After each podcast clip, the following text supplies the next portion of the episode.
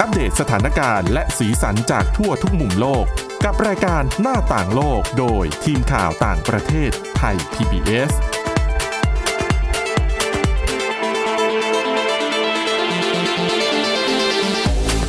สวัสดีค่ะ คุณผู้ฟังต้อนรับเข้าสู่รายการหน้าต่างโลกค่ะ รายการของเรานะคะ ก็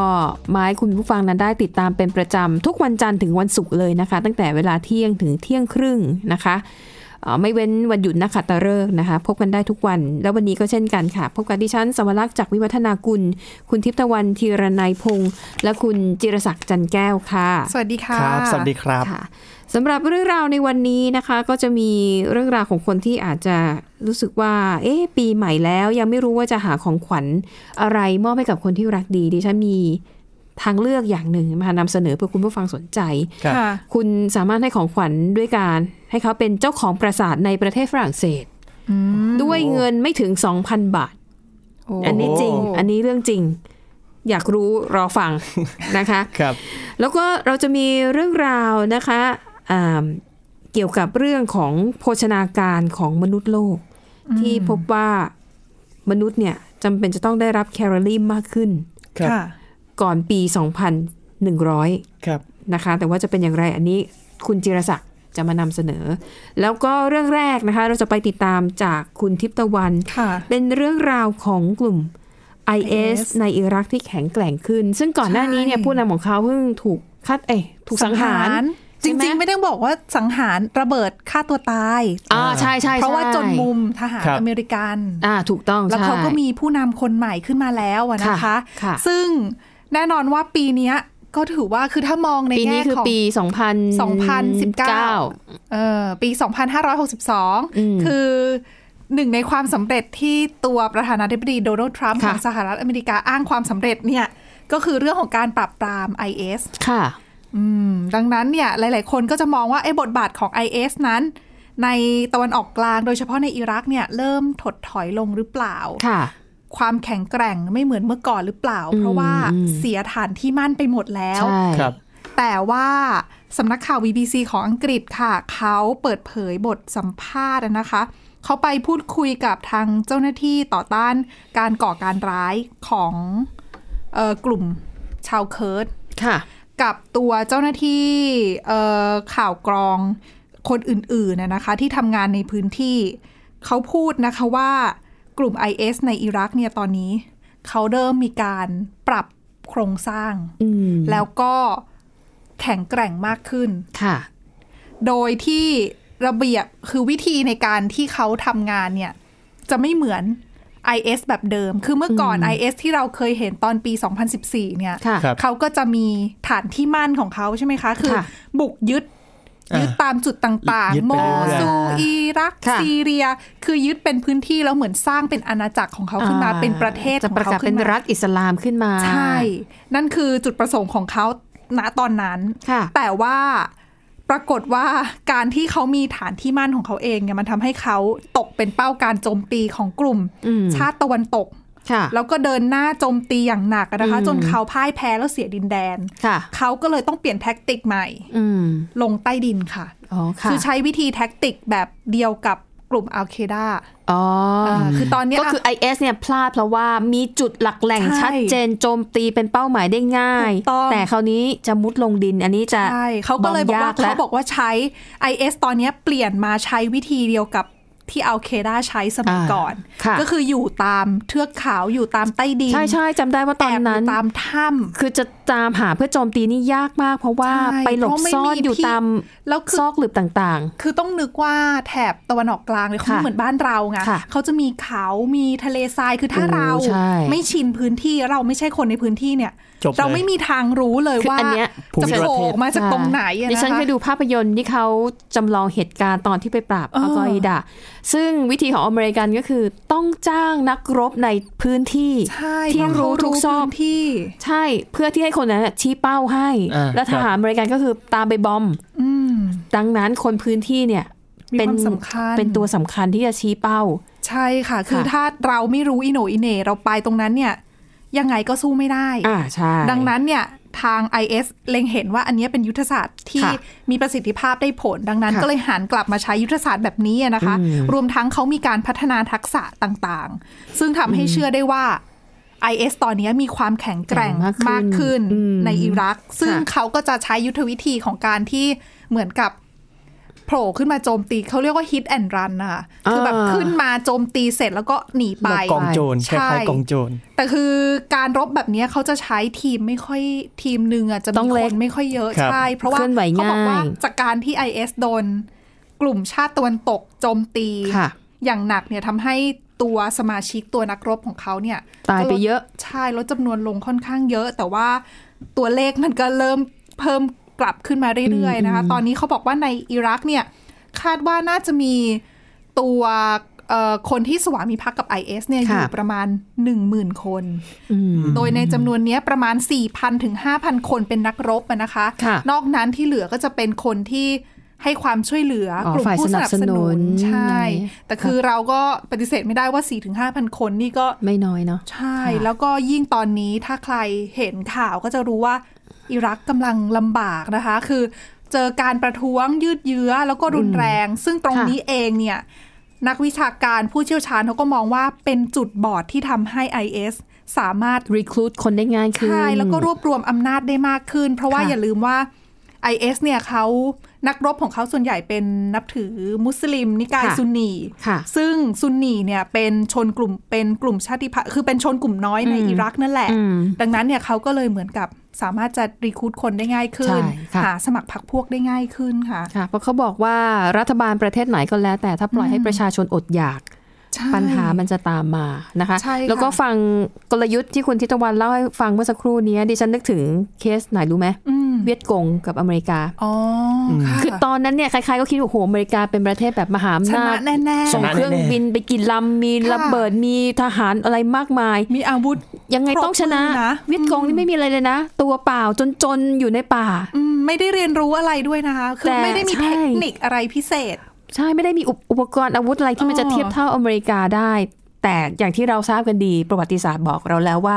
สุดท้ายอเมเวียดกงก็สามารถ ปราบ โจมตี เอาชอนะเมริกาจนต้องถอยทัพกลับบ้าน เวียดกงก็คือใช้เทคนิคแบบนี้แหละ อืม เป็นยุทธแบบกองโจรนะนะคะ ซุ่มโจมตี ซุ่ ซึ่ง มโจมตีใช่ ถ้าไปแถวโฮจิมินห์มันเขาจะมีสถานที่ท่องไม่ใช่ท่องเที่ยวดีกว่า มันเป็นสถานที่เรียนรู้ทางประวัติศาสตร์ อืม เขาจะมีอุโมงค์ของเวียดกงที่เหลืออยู่ ค่ะ เขาจะให้นักท่องเที่ยว ใช่ไ อ่ะ มุดเข้าไปได้ อ๋อ แล้วก็รู้เลยว่าเวลาเขาหนีจากจุดหนึ่งไปจุดหนึ่งอ่ะ อ่าทำยังไง ลงเออลงยังไง หมซึ่งเอ่อคือถ้าเรารู้เส้นทางเนี่ย โอ้ยแต่ เรา มัน ก็ เยอะ หนี มาก ได้เร็วไง มันแบบ ในขณะที่คนที่ตามเนี่ยไม่รู้ว่าต้องไปทางไหนก็ คือฐานอเมริกันเนี่ย ไม่ มันจะไม่รู้ เจออะ จะรู้สึก เออ เหมือนผีอะเวียดนามเหมือนผี คือโผล่มาแล้วก็หาย ครับ อ๋อโผล่มาโจมตีแล้ว แล้วก็ ก็ หาย ตัวไป ใช่ ซึ่งในช่วงนั้นอ่ะ อเมริกันไม่รู้ไงว่าอ๋อใช้เทคนิคนี้อะไรหรือต่อให้รู้ก็งง ก็ทำอะไรไม่ได้อยู่ ใช่ ดีเพราะตัวเองไม่ชินพื้นที่ไง ใช่แต่ฉันบอกว่าจะตลกนิดนึงก็คือว่า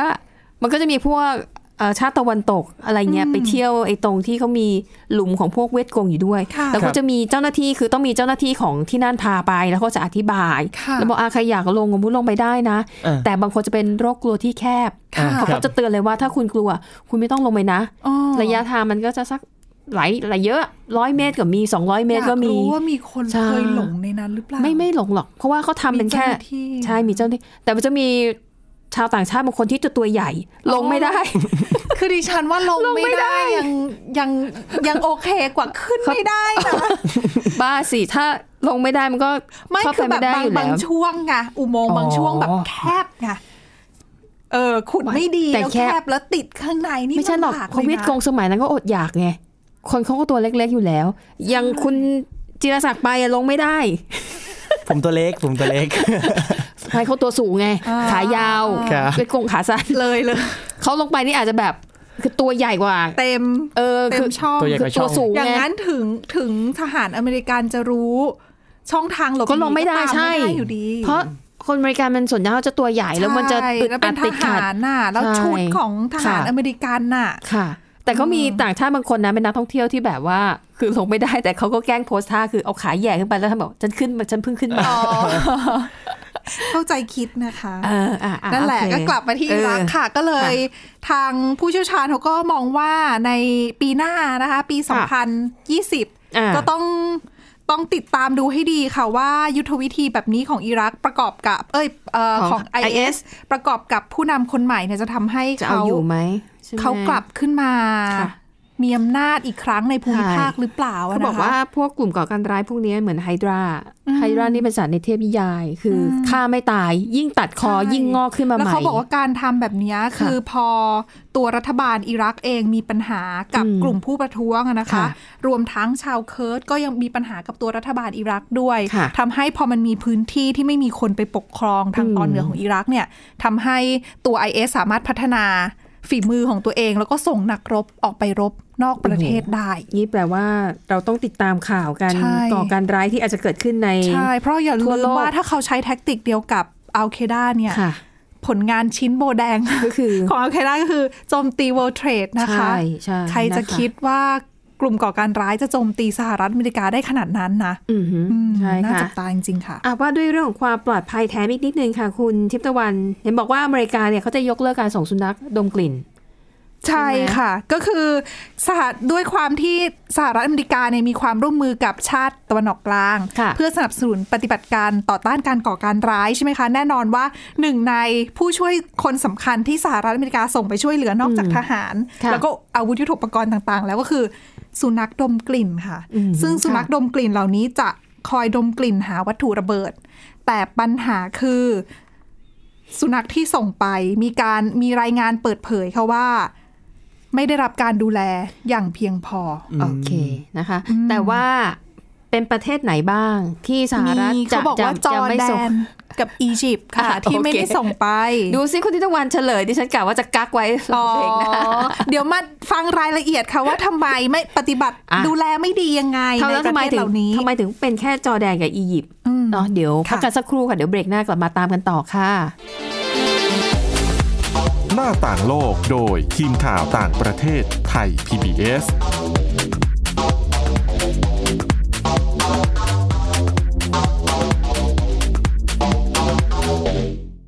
เพียงแค่มีสมาร์ทโฟน ก็ฟังได้ไทย PBS ดิจิทัล Radio สถานีวิทยุดิจิทัลจากไทย PBS เพิ่มช่องทางง่าย ๆ ให้คุณได้ฟังรายการดีๆ ทั้งสดและย้อนหลัง ผ่านแอปพลิเคชันไทย PBS Radio หรือเวอร์ไบเว็บไทยพีบีเอสเรดิโอคอมไทยพีบีเอสดิจิทัลเรดิโออินฟอร์ทนเมนต์ for all มากกว่าด้วยเวลาข่าวที่มากขึ้น จะพัดพาเอาฝุ่นออกไปได้ครับ มากกว่าให้คุณทันในทุกสถานการณ์ ตามที่กฎหมายดังกล่าวกำหนดเอาไว้ มากกว่ากับเนื้อหาเที่ยงตรงรอบด้าน นำมาใช้ในคดีเมาแล้วขับ มากกว่าในทุกทางออกของสังคม ป้องกันไม่ให้ปัญหาเกิดขึ้น มากกว่ากับข่าวรอบวันในทุกมิติ เครนก่อสร้างเกิดอุบัติเหตุขึ้น มากกว่าด้วยการวิเคราะห์ที่ตรงจุด ความพยายามของภาครัฐที่จะแก้ปัญหา และมากกว่ากับทีมข่าวมืออาชีพ ข่าวไทย PBS ให้คุณได้มากกว่า สบัดจินตนาการ สนุกกับเสียง เสริมสร้างความรู้ในรายการ เสียงสนุก ทุกวันจันทร์ถึงวันศุกร์เวลา 16 นาฬิกาถึง 17 นาฬิกา ทางไทย PPS ดิจิตอล Radio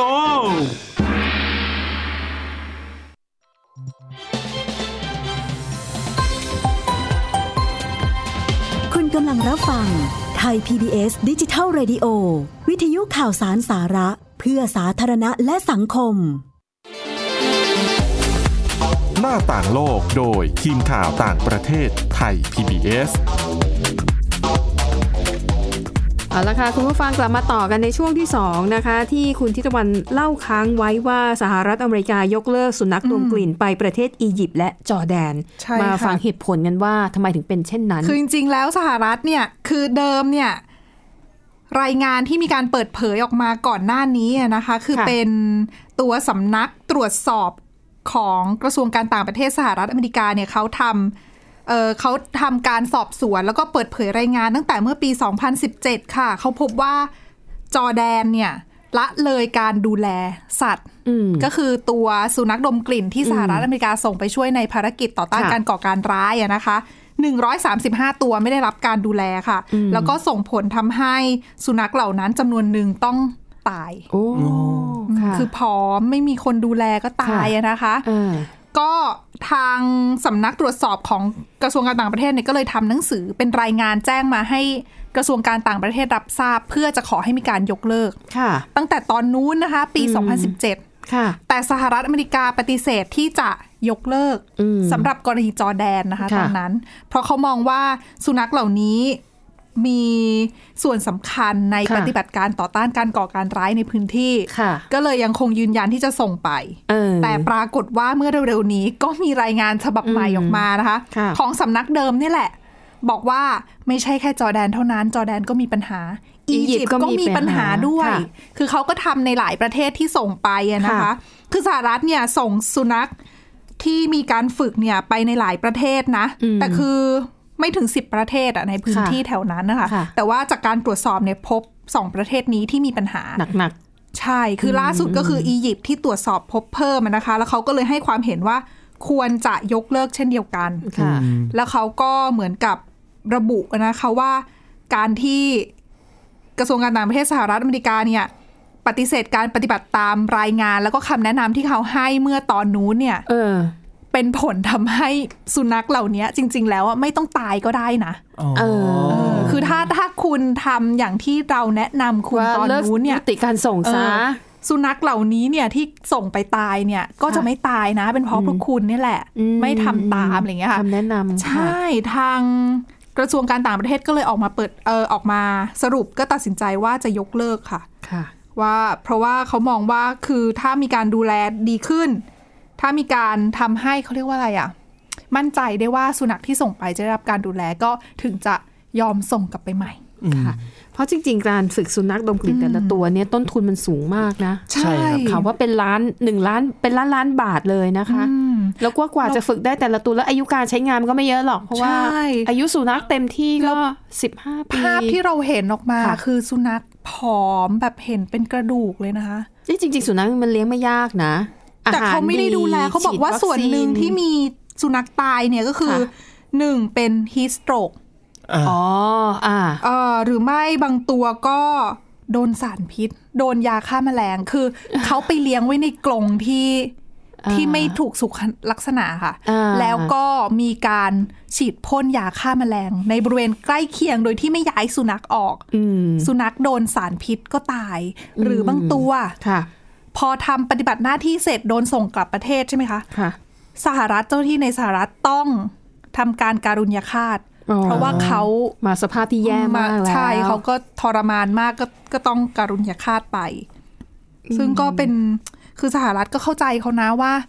มันก็เป็นโครงการที่ คือ เขา โคร ต้อง ง การ การ ช่วย ขอ เห ง ลือ เขาแต่ว่า แล้วให้ประเทศนี้ไปฝึก เจอแบบเอนี้งอะไม่ไหวหรอก คงยาก เพราะว่าค่าใช้จ่ายสูง ต้องมีทักษะคนฝึกต้องมีทักษะด้วย ใช่ นะ นะคะ เออ ก็น่าเสียดาย แล้วก็เสียดายชีวิตของเจ้าสุนัขเหล่านี้ด้วย เพราะว่ากว่าจะฝึกขึ้นมาได้แต่ละตัวเนี่ยโห ใช่ มันลง ค่ะ ทุนไปเยอะมาก แล้วก็มาปล่อยให้เขาตายไปแบบนี้ก็น่าเสียดายเนาะ อืม อ่ะเอาละค่ะ ไป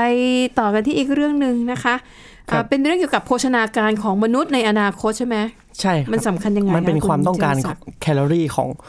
มนุษย์ในอนาคตนะครับ ผมโดย ค่ะ ผลการศึกษาครั้งเนี้ยเป็นมาจากมหาวิทยาลัยเกอร์ทิงเกนในเยอรมนีนะครับ ผมมีการตีพิมพ์ในวารสารวิทยาศาสตร์ plus one นะครับผมโดยอ่าข้อเสนอสำคัญก็คือบอกว่าความต้องการแคลอรี่ของประชากรโลกเนี่ยตอนสิ้นสุดศตวรรษเนี้ยก็คือปีคริสตศตวรรษที่ 2,100 นะครับผม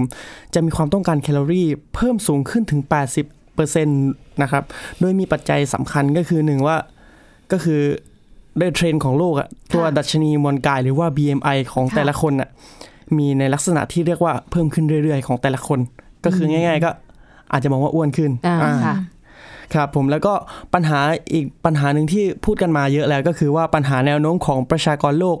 ที่จะเพิ่มขึ้นมากเรื่อยๆนะครับผมอย่างข้อมูลขององค์การสหประชาชาติ ก็ออกมาระบุอย่างชัดเจนว่า ปัจจุบันเนี่ยมีประชากรโลกอยู่ประมาณ 7,000 ล้านคนนะครับผมอาจจะเพิ่มขึ้นไปเป็น 11,000 ล้านคนในปี 2,100 นั่นเองนะครับผมก็เป็นปัจจัยสำคัญที่ทำให้ความต้องการแคลอรี่เนี่ยเพิ่มขึ้นนะครับ ค่ะ โดยผู้ที่ทำงานวิจัยฉบับเนี้ยก็ได้ออกมาเปิดเผยว่า อัตราความต้องการพลังงานน่ะเทียบระหว่างปี 2010 ถึงปี 2100 เนี่ยก็คือระยะเวลาประมาณ 90 ปีน่ะ ค่ะ ความต้องการแคลอรี่ของแต่ละ แต่ละคนต่อคนต่อวันเนี่ยจะเพิ่มขึ้นประมาณ 253 กิโลแคลอรี่นะครับผมซึ่งถามว่าเพิ่มขึ้นมากแค่ไหน เปรียบเทียบก็เปรียบเทียบประมาณเป็นกล้วยขนาดใหญ่ประมาณ 2 ผล อืม อ่า โอ้โหดิฉันนึกว่าจะเพิ่มได้เยอะมากกว่านั้นกำลังจะบอกว่าเดี๋ยวจบรายการแล้วไปหาอะไรกินเพิ่ ม ครับ เพิ่มแคลอรี่คือตามรายงานไง ครับ ก็กล้วยแต่มันดูอาจจะไม่เยอะแต่ แต่เมื่อนำมาบวกกับตัวประชากรที่เพิ่มขึ้นด้วย อ๋ออื อ่ามันก็เลยแบบเพิ่มขึ้นมากขึ้นเรื่อยๆนะครับผมซึ่งเขาก็เขาก็ออกมาเตือนว่าเนี่ยประเทศกลุ่มประเทศที่อาจจะได้รับผลกระทบจากการที่อ่าตัวแคลอรี่ มีความต้องการ มีความต้องการแคลอรี่เพิ่มขึ้นเนี่ย ค่ะ ก็คือประเทศในกลุ่มที่อยู่ใต้ทะเลสายซาฮารา หรือว่ากลุ่มประเทศซับซาฮารานะครับ ค่ะ ก็แองโกลาบรุนดี แคมารูน ประเทศในกลุ่มแอฟริกาครับผม ซึ่งเขาก็ยังเตือนอีกว่าไอตัวนโยบายระดับโลกอาหารเกี่ยวกับระดับโลกที่ผิดพลาดเนี่ย ก็อาจจะนำไปสู่ความเหลื่อมล้ำทางอาหาร อ่า พอความเหลื่อมล้ำทางอาหารเสร็จมันก็นำมาสู่ความเหลื่อมล้ำทางเศรษฐกิจ เป็นห่วงโซ่ยาวกันไปนะครับ ผม อืม ซึ่ง ค่ะ มันจะยิ่งย่ำแย่มากกว่าเดิม แล้วก็เขาก็ยังเตือนอีกว่า ไอราคาอาหารที่เพิ่มขึ้นเรื่อยๆเนี่ย ค่ะ การแก้ปัญหาเนี่ยประเทศร่ำรวยก็แก้ปัญหาได้ แต่ว่าประเทศยากจนนั่นแหละ จะมีปัญหามาก แล้ว ยิ่ง ยิ่ ขึ้ ง นนั่ เจ นเอ อง กับเรื่องของการเปลี่ยนแปลงสภาพอากาศอีกนะคะ ใช่ค่ะ ผลิตผลทางการเกษตรก็ลดลงนะ ค่ะนะคะอ่ะจบเรื่องเครียดๆเราไปดูเรื่องเบาๆกันบ้างให้เข้ากับช่วงเทศกาลปีใหม่แบบนี้นะคะ แน่นอนก็เป็นเทศกาลแห่งการส่งมอบของขวัญให้กัน ตอนนี้คุณผู้ฟังหลายท่านอาจจะยังโอ้ยนึกไม่ออกว่าจะซื้อของขวัญอะไรให้กับ อืม เออ ค่ะ คนรอบๆตัวดีดิฉันมีหนึ่งทางเลือกนะคะ ลองพิจารณากันดูว่าสนใจหรือเปล่านะคะ อันนี้เป็นข้อเสนออันนี้จริง ๆ นะดิฉันบอกเลยว่ามันเป็นเรื่องจริงฉันไม่ได้แบบว่าเอามาล้อกันเล่นๆนะคะ ไม่ใช่เรื่องตลกนะคะ ไม่ใช่เรื่องตลก เป็นเรื่องที่จริง คุณผู้ฟังสามารถซื้อได้จริง นั่นก็คือ คุณสามารถเป็นเจ้าของปราสาท ครับ โบราณ อายุร้อยกว่าปีในประเทศฝรั่งเศสได้ โดยคุณจ่ายเงินเพียงแค่ 1,650 บาทเท่านั้น ค่ะ เรื่องจริงนะคะ เพราะว่า ไม่ใช่ทีวีเดเร็ก ไม่ใช่ TV ไม่ใช่ เพราะว่าอันนี้เป็นส่วนหนึ่งของโครงการอนุรักษ์ ปราสาทเก่าแก่ในประเทศฝรั่งเศส ซึ่งมีอยู่หลายแห่งมากนะคะ ค่ะ แล้วก็การอนุรักษ์ปราสาทเหล่านี้เนี่ยมันต้องใช้เงินจำนวนมาก คือคุณจ่ายสองพันแต่ว่าคุณอาจจะต้องเสียเงินอนุรักษ์ ไม่ไม่ไม่ บูรณะหรือเปล่า เรา ไม่ ไม่แน่ใจ คุณก็จ่ายแค่นี้แหละ อ๋อโอเค 1,650 บาท ค่ะ นะคะ แล้วเขาก็จะเอานำเงินส่วนนี้เนี่ยไปบูรณะปราสาท ก็แล้วแต่คุณจะเลือกเลือกว่าจะคุณจะเลือกเข้าร่วมโครงการกับปราสาทแห่งไหน ปราสาทเหล่านี้เนี่ยเกือบทั้งหมดเนี่ยจะเป็นของเอกชน เป็นของตระกูลเก่าแก่ในฝรั่งเศสอายุ ค่ะ 150 ปีขึ้นไปทั้งนั้น แต่แน่นอนพอเวลาการเวลาผ่านไปมันก็รกร้าง ค่ะ มู ไ ลนิธิ ได้ดูแ เหล่านี้ก็เข้าไปดูแล แล้วก็ด้วยความที่ต้องการอนุรักษ์ไว้ก็เลยเปิด ค่ะ เป็นโปรเจกต์ว่าให้ทุกคนสามารถเข้ามามีส่วนร่วม เป็นเจ้าของได้ด้วยการจ่ายเงินจำนวนไม่มาก อืม นะคะพันหกร้อยห้าสิบบาท แล้วคุณก็จะได้สิทธิ์ในการเข้าชม ค่ะ ปราสาทเหล่านี้ในยามที่มันบูรณะเสร็จแล้ว แต่เมื่อไหรจะบูรณะเสร็จไม่รู้ ก็ถือว่า คง เป็น ไม่นานมั้ง แล้วก็ อาจจะ เวลาบูรณะ ไม่กี่ปี เนี่ยคุณก็อาจจะได้รับการสลักชื่อลงไป อ่า ในสิ่งของหรือว่าในกำแพงในปราสาทนั้น ๆ คุ้น ด้วย ๆคุณคุณวิธีการนี้ อ่านะคะ ก็จริงๆแล้วอย่างปราสาทแห่งหนึ่งเขายกตัวอย่าง ปราสาทหลังหนึ่งเนี่ยนะจะต้องใช้เงินบูรณะมากถึง 41 ล้าน ประมาณ 41 ล้าน4แสนบาท แต่ว่าจากการ เจ่ยคนละไม่ถึงสอง ใช่ พันเนี่ยนะ ใช่ ซึ่งตอนนี้ระดมเงินได้แค่ 5 ล้าน8แสนบาทเท่านั้น นั่นสิคะ คือ อีกนานเลยนะก่อน อีกนานเลย คือดิฉันว่าไม่ได้รอนนานหรอกคือการบูรณะเนี่ยไม่นาน อืม แต่ว่ากว่าจะ จะรวบรวมเงิน ก็บ ได้ ได้ครบพอบูรณะ ใช่ เนี่ยจะใช้ ค่ะ เวลานิดนึง ดังนั้นการบูรณะก็ต้องแบบคงค่อย ๆทำอ่ะ มีเงินเท่าไหร่ก็ทำไปเท่านั้น ค่ะ นะนะคะ แต่ว่าทางฝรั่งเศสก็หวังว่าอันนี้จะเป็นหนึ่งในโครงการที่ส่งเสริมการท่องเที่ยวอ่ะอย่าลืมสมมติอ่ะดิฉันเกิดอุ๊ยอยากเป็นเจ้าของปราสาทพูดได้เต็มปากเต็มคำเลย เอาเดี๋ยว ขอไปจัดงานที่ สง ปราสาทนี้นิดนึง สงกรานต์นี้จะกลับไปเยี่ยมปราสาทของตัวเองสักหน่อยซื้อไว้ที่ฝรั่งเศส ฟังดู ค่ะ ดีไหมแล้วมันเป็นความจริงด้วยถูกไหม ครับ ที่เจนพูดเนี่ยไม่ได้โกหกเลยนะ เป็นเรื่องจริงทั้งหมด อ่า ดิฉันเป็นเจ้าของปราสาทในฝรั่งเศส ฉันจะเดินทางไปที่นี่เพื่อไปเยี่ยมเที่ยว แต่เราก็ไม่ใช่เจ้าของคนเดียวไง ก็เป็นเจ้าของร่วมไง ก็ไม่ต้องพูดว่าเจ้าของร่ วมเจ้าของเฉยๆคือทั้งหมดเนี้ยหนึ่งเป็นการระดมเงิน ค่ะ บูรณะปราสาทเหล่านี้สองเป็นการส่งเสริมการท่องเที่ยวด้วย อืม ใช่ไหมเพราะว่าคนที่ เอ่อมาร่วมลงขันเนี่ยก็อยากจะกลับไปดู ม่ใช่ว่าฝรั่งเศสอย่างเดียวแล้วจะเที่ยว ไปดูแต่ อยู่ใน ปารีสอะไรอย่างเงี้ยนะคะ ออกมานอกเมืองบ้าง ใช่ นะคะ และประสาทเหล่านี้มันก็มีเรื่องเล่าของมันไงคือมัน อ๋ออ อายุร้อยห้าสิบปี มันต้องอย่างน้อยมันต้องผ่านสงครามกลางเมือง เออ ผ่านสงครามโลกครั้งที่สอง คือมันก็จะมีสตอรี่เรื่องเล่ามาเรื่องเล่ามากมายที่แบบ เออ มันจะช่วยส่งเสริม ค่ะ การท่องเที่ยวได้ อันนี้ก็เป็นอี เรา ก ก็ วิธี แต่ง หนึ่ง ชุดแบบ ใช่ สไตล์โบราณ แล้วก็ไปถ่ายรูปโพสต์ลงสื่อสังคมออนไลน์เก๋ๆได้ เอ เห็นไหม อค่ะ อ่ะอันนี้ก็เลยมาเล่าให้ฟังเผื่อคุณผู้ฟังท่านไหนสนใจ อันนี้เรื่องจริงเข้าไปค้นได้นะคะ แล้วก็เป็นข่าวที่เอ่อได้รับการเผยแพร่พอสมควรนะคะ ก็อ่ะเข้าไปค้นดูนะคะ และสำหรับวันนี้รายการหน้าต่างโลกก็หมดเวลาแล้วนะคะ ขอบคุณสำหรับการติดตามเรามา แล้วก็หวังว่าปีหน้าและปีต่อๆไป ถ้ารายการเรายังอยู่ ก็ติดตามกันต่อไปยาวๆนะคะสำหรับวันนี้เวลาหมดแล้วค่ะ เราสามคนพร้อมด้วยทีมงานลาไปก่อน พบกันใหม่ในครั้งหน้า สวัสดีค่ะ สวัสดีครับ ติดตามรับฟังรายการย้อนหลังได้ที่เว็บไซต์และแอปพลิเคชันไทย PBS Radio ไทย PBS ดิจิทัล Radio วิทยุข่าวสารสาระ เพื่อสาธารณะและสังคม